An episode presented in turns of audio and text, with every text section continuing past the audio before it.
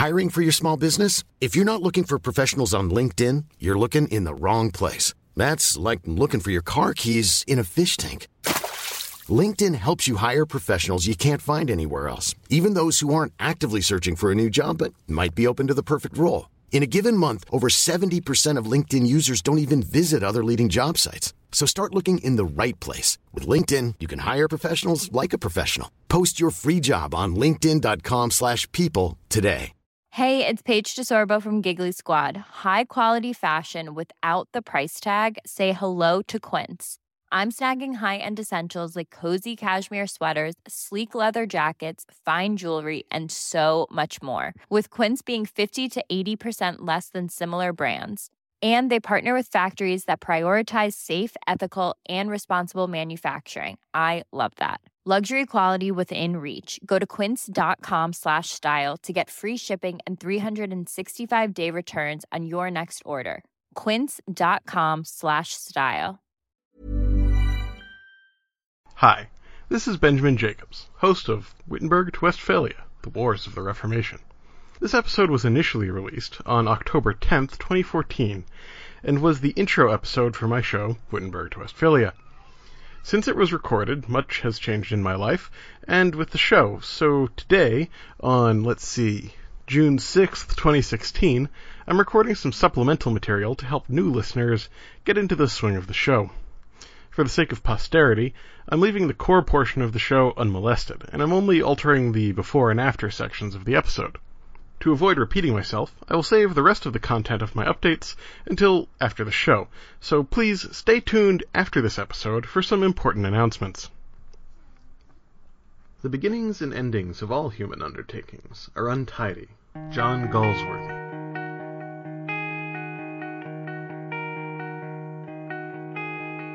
Everyone's right and no is sorry. That's the start and the end of the story. From the sharks and the jets to the call in the morning.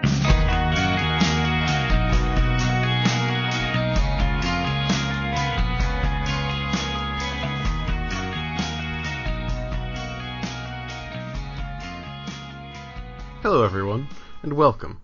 My name is Benjamin Jacobs, and you're listening to Wittenberg to Westphalia, The Wars of the Reformation. If you listen to other history podcasts, you probably have an idea of what you're in for, but for those who haven't, let me give you a rundown of what to expect. This is going to be my introductory episode, which means there will in fact be no history in this episode. In this episode, I'm going to attempt to introduce the topic of the podcast, explain the structure of the podcast, and then introduce you to me. And of course, the entire point of this entire operation is to convince you to come back next time, when there will be some actual history for you to learn. First off, let's introduce the topic. The topic is the wars of religion in early modern Europe. This might not be self-explanatory to most people, so I'm going to need to define early modern Europe, define the wars of religion, and explain why this is a good topic for a podcast. As the title of this podcast would indicate, the main topic of this podcast is the wars of religion but I'm going to be using the wars of religion as a window of sorts in order to examine the early modern period of European history. Many of you are probably now nodding your heads and sagely saying, ah yes, the early modern period, that so important and yet so poorly understood period of European history. Others of you may have no idea what I'm talking about, while a third group is probably laughing right now at the complete contradiction of calling something early modern. I mean, that's like calling something a jumbo shrimp, right? So let's just start off by all getting together and agreeing that early modern is a completely ridiculous history person term, but it is somewhat descriptive. So I'm going to go ahead and give you a description of where it comes from and what it means. The man we have to thank for this lovely little bit of linguistic gymnastics is an Italian monk named Leonardo Bruni. Now, he didn't come up with the term early modern, but he did invent the three-way split of history. The basic concept is that you start with antiquity, which runs from wherever you define the beginning of recorded history up until the fall of the Roman Empire, however you define that, but which most historians date to 487 AD. Antiquity, which is sometimes called the classical period, is followed by the Middle Ages, which is sometimes called the post-classical period. I'm going to be calling it the Middle Ages, not only because it's half the number of syllables, but because then people will know what I'm talking about. This time period runs from 487, if that's your chosen end date for antiquity, to 1500, if that's your chosen end date for the Middle Ages. It would not have been Leonardo Bruni's chosen endpoint as he died in 1444. Sorry, Leonardo, they changed it. The modern period runs from 1500, if that's your chosen end date for the Middle Ages, to the present. As such, the early modern period is just the early part of the modern period. For the purposes of this discussion, let's just say that the period goes from 1500 to 1800. Of course, there's a lot of discussion about those dates as well. The period was actually named as such by a Marxist philosopher named Marshall Berman in 1982. And this is an interesting point. Even though this three-way split of history goes back to the Renaissance, and even though we've been talking about modernity at, since then, and even though there's been segmentation of these three larger periods since almost the very beginning, no one got around to defining this period as anything until 1982. My own amateur take on the historiography of this period was that it was pretty well ignored as a period until the 80s and 90s. Certainly, historians did recognize the importance of the events that took place during this period, and there was study put into the transition between the Middle Ages and the modern period, but there was no attempt to look at the period as a holistic whole. I think this is widely reflected in the popular conception of this period, which is basically non-existent. There is some thought of the component parts, like the Italian Renaissance or the Protestant Reformation or the Scientific Revolution, but there isn't really any understanding of how these three things relate to each other, and certainly anything that happens apart from these three things is sort of not understood at all. And this has led to some really distorted views of things. Probably the most pertinent example of this in terms of our podcast is the cult of personality that's grown up around Martin Luther. Depending on whatever progressive ideal you favor at a particular moment, you can find lots of material talking about how Martin Luther was freeing Europe from the tyranny of the papacy, or eliminating superstition from European society, or secularizing society, which is something he would have found particularly interesting. Oh, and he really would have liked that he was a Nietzschean superman who favored the state at the expense of the petty morality of religion. And I don't want to get into this too much, but I also don't want to pick on Martin Luther. Some of the depictions of some of the participants in the scientific revolution have been equally fawning. The real problem with all this hero worshipy stuff is that if you listen to the popular conception of how this all works out, it really doesn't add up.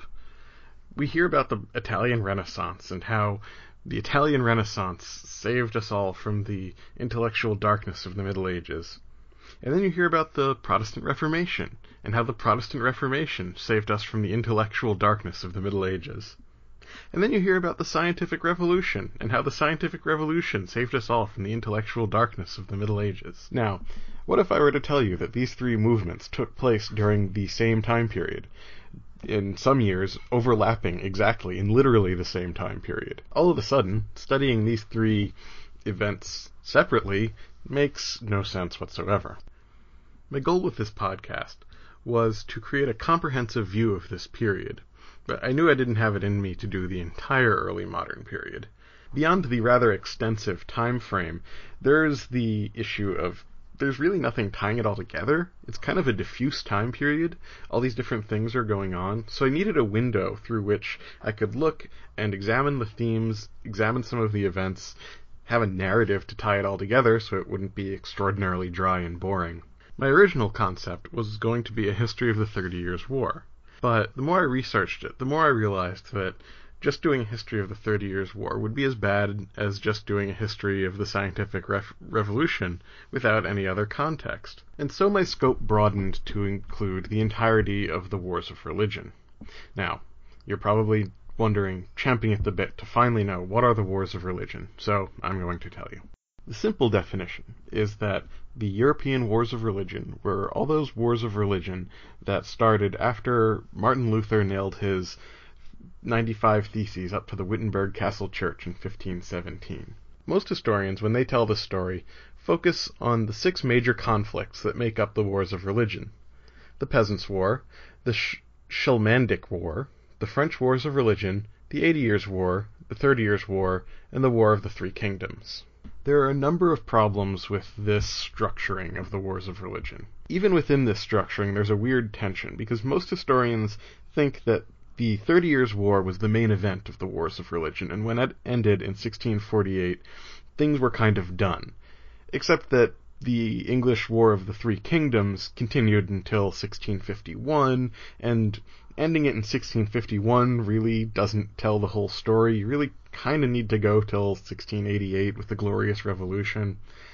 So there's this weird kind of tailing off of events that kind of doesn't make sense within this conception. And then there's the fact that there's other wars that were going on during the same time period that were really intimately connected to these wars, and even if they didn't necessarily have religion as a main focus, the fact that right next door there was a major war going on really had a lot to do with, for example, the Swedish war against Poland and Russia. And then there's the fact that when you're talking about the interaction between conservative European religion, as personified by the papacy, interacting with a uh, re- revolutionary Protestant religion, there are examples that go back pretty far.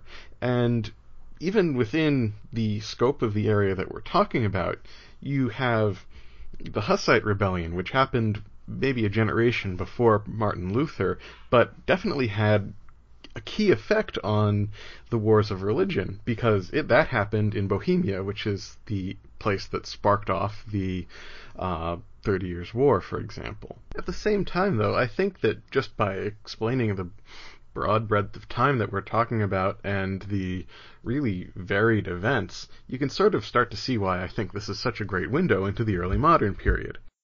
Depictions of the beginning of the wars of religion show men in thick metal armor on horseback charging into battle with masses of undisciplined peasant levies. By the end, we're talking about gunpowder armies fighting in lines in massive set piece battles with artillery you can really see the way things have changed, and it's not just militarily, in terms of trade, in terms of intellectual development, anything you can really think of, there's a massive change that happens during this period. The goal of this podcast being to give the listener a good introduction to the early modern period, I think that these wars of religion provide a really great window for doing that, and a pretty exciting story to boot.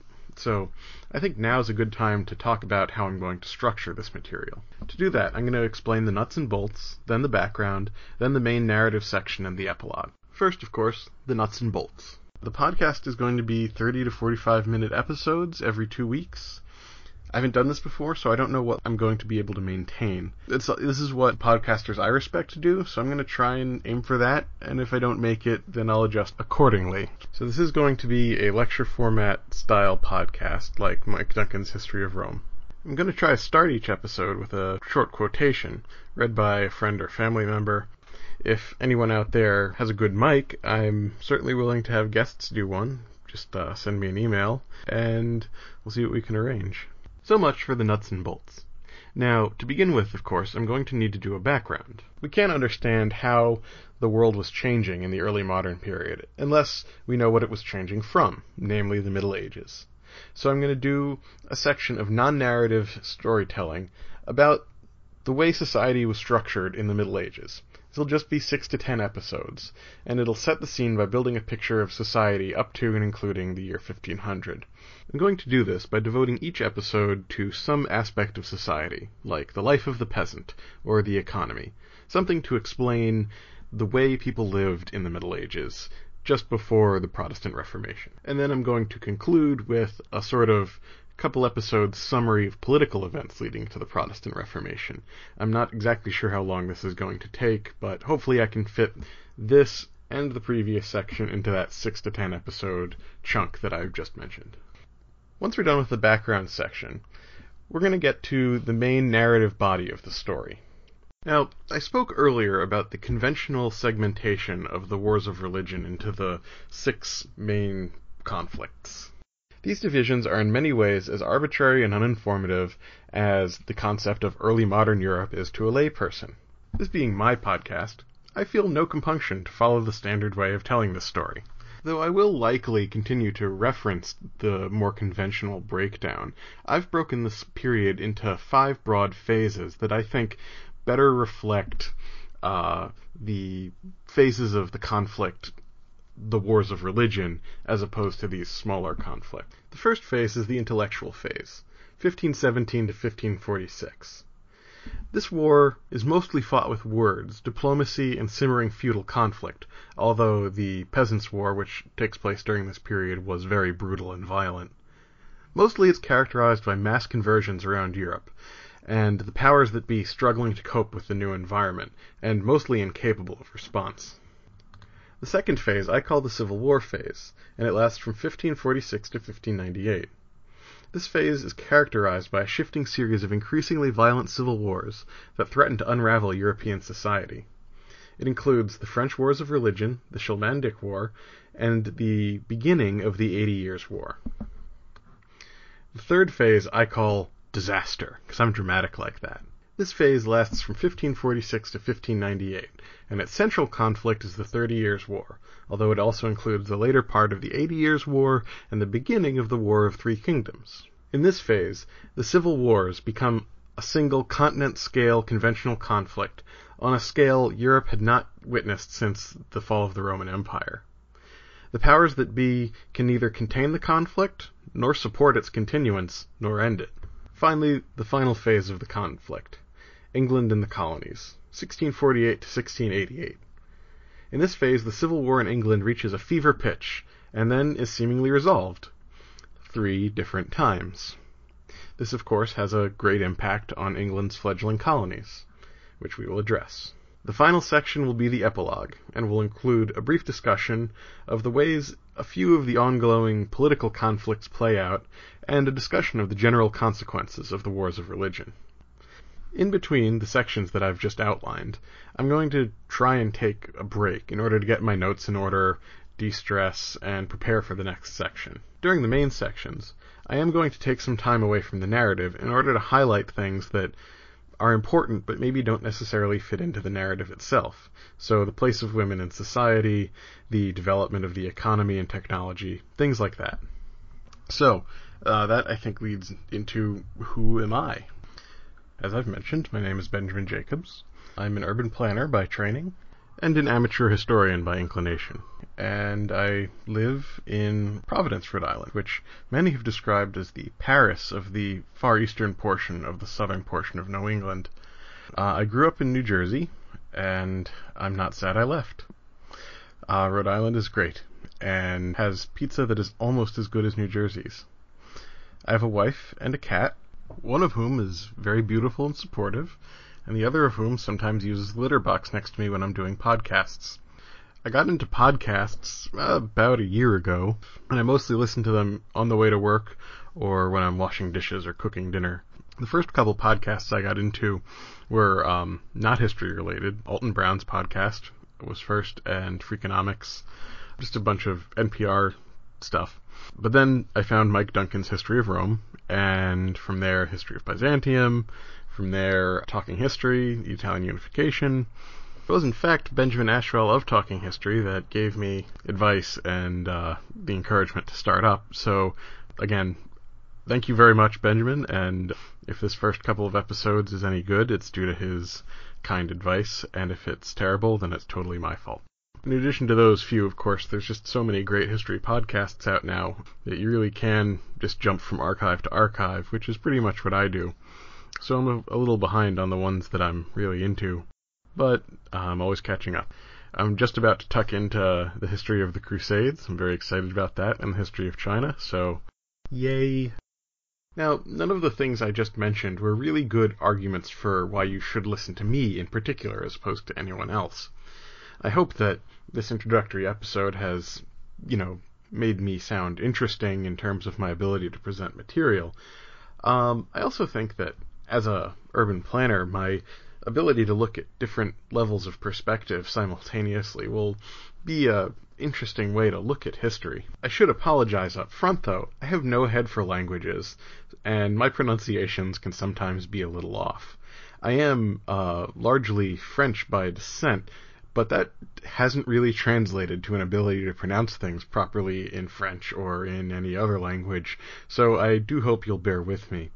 I am also still getting the hang of the technological side of this. Uh, I've been working with audio equipment for many years. I was the president of my college's radio station and things like that, but I haven't done much recording. Uh, so I just downloaded Audacity in order to do this project, and there have certainly been some growing pains. So your patience is appreciated. I'm sure as we go, uh, the growing pains will be less. That said, I'm always going to be open for um, corrections, suggestions, uh, ideas, or anything along those lines, so please contact me. The one other thing I really need to address is that this podcast is the product of a Kickstarter campaign, a ridiculously successful one. My friends and family and complete strangers are way too generous. I know you've probably heard a million people say this at this point, but I really am just so blown away by how generous everyone was. In particular, four individuals have given me enough that their reward was that I read their names out on the introductory episode and thank, thank them personally. So here goes Dr. Joseph Bowles, Dr. Susan Taylor, Dr. Craig Murphy, and Claire Murphy. Apparently, someone advertised my Kickstarter at some sort of medical convention. Thanks so much, you guys, and really, it means a lot. I'm definitely going to do my best put all your hard earned money to good use. Got a whole bunch of books in the mail, some great equipment. I've already got this mic, so we're off to a good start. On the subject of generosity, I would also really like to thank the band Nada Surf for generously allowing me to use their music in the intro and outro of my podcast episodes. I felt these pieces of music complemented the themes that I would be going for over the course of the series, and I hope you'll agree and I hope you'll check out their other work at their website, which is www.nadasurf.com, and look up some of their stuff. So on that note, I guess I'll sign off and let you hear the outro music. Today on Wittenberg to Westphalia, The Wars of the Reformation, we covered what the topic is going to be, how I'm going to structure it, and generally introduced you to me and hopefully convinced you to come back for the next episode. That episode will be in two weeks, hopefully, and is going to cover the geography of medieval Europe. Talk to you later, and thanks for listening.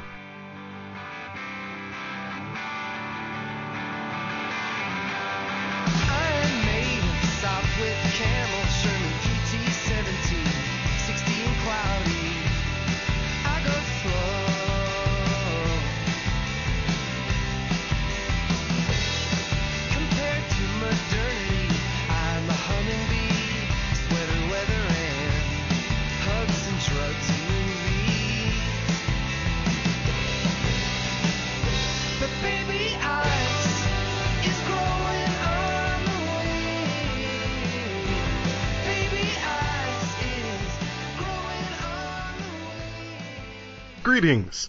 Once again, it is I, Benjamin Jacobs, your host. At the time of recording, I'm in the process of joining the Agora Podcast Network, a process that involves moving to a new hosting platform. Uh, I'm moving to Acast from Libsyn. I thought that this would be a good time to update the introductory episode, since so much of what I had said went out the window within a few weeks of recording, and I'd never really gone back and updated that, and this could all be probably pretty confusing for new listeners. So let's go down the list. In terms of the content, the overall goals of this show remain unchanged. I will be discussing the early modern period and state formation through the lens of religious conflict. No change there. I'm just taking a bit longer to get there than expected. Partly this is because of my release schedule, which we'll get to in a second, but also because I feel it's more important to tell a good story than stick to some artificial plan, and because it's my show and I wanted to. So, as eager as I am to get to 1500 and the beginning of the Wars of the Reformation and all that stuff, I felt it was important to really flesh out the walking tour portion, set the stage uh, for the early modern period by talking about the Middle Ages, that kind of thing. So, what you can expect from the background section of this podcast is first the walking tour, which is substantially longer than I had originally planned, and then a description of how European medieval society was formed uh, in the early Middle Ages, uh, particularly from the perspective of the Guideschi family, who you may not have heard of, but who you will come to love. This will shade into a discussion of the investiture controversy, uh, and then a less linear discussion of the nature of feudalism, uh, and a summary of pre 1500 religious conflicts of Europe. Once we get up to the year 1500, I'll put out another State of the Podcast episode to sketch out the way forward. One of the things I've learned from the experience of this intro episode and the subsequent episodes is that looking too far ahead is just simply unwise. In terms of the basics of the podcast structure, the biweekly release schedule is moot, and has been since the beginning, and the concept of a schedule is laughable. I try to release at least once every month. No promises on a date, and really no promises at all beyond that. Some people are really into schedules. I'm not one of those people. I have a job, and a family, and a very demanding cat. If this is a problem for you, I apologize. You can just do what I do and let 10 episodes build up before binging. I really recommend it. The episodes were originally going to be 20 minutes long, as I said earlier, and then I let them grow into these hour and a half long epics. Then I realized that this was a bad idea, so I'm back to a half hour range. If you don't like longer episodes, I agree with you. It was a bad plan. Please accept my profoundest apologies and live in the understanding that things get better. If you like longer episodes, remember that thing I just said about letting 10 episodes build up and then binging through them? Yeah. Finally, and as you may know, being a member of the Agora Podcast Network means that there are going to be some ads on this podcast. This wasn't always the case, but now it is. I can't tell you when. Acast puts them in dynamically based on their current campaign, so for all I know you may have heard one already, but the ads are put in either at the beginning or at the end of the episode, not in the middle. So hopefully that won't be too distracting. On a more fun note, I take donations, and whoever donates will be given an amusing regnal name, which will be announced at the beginning of the next episode and put up on the website. So you too can be renamed from boring old John Smith to John of the Golden Stapler, or whatever. Anyway, I hope this episode was not too long and boring. I felt it was important. They do get better, and thanks for listening. Hey, it's Danny Pellegrino from Everything Iconic. Ready to upgrade your style game without blowing your budget? Check out Quince. They've got all the good stuff shirts and polos, activewear, and fine leather goods, all at 50 to 80% less than other high end brands. And the best part? They're all about safe, ethical, and responsible manufacturing. Get that luxury vibe without the luxury price tag. Hit up quince.com slash upgrade for free shipping and 365 day returns on your next order. That's quince.com slash upgrade. Hey, it's Paige DeSorbo from Giggly Squad. High quality fashion without the price tag. Say hello to Quince. I'm snagging high-end essentials like cozy cashmere sweaters, sleek leather jackets, fine jewelry, and so much more. With Quince being 50 to 80% less than similar brands. And they partner with factories that prioritize safe, ethical, and responsible manufacturing. I love that. Luxury quality within reach. Go to quince.com slash style to get free shipping and 365 day returns on your next order. Quince.com slash style.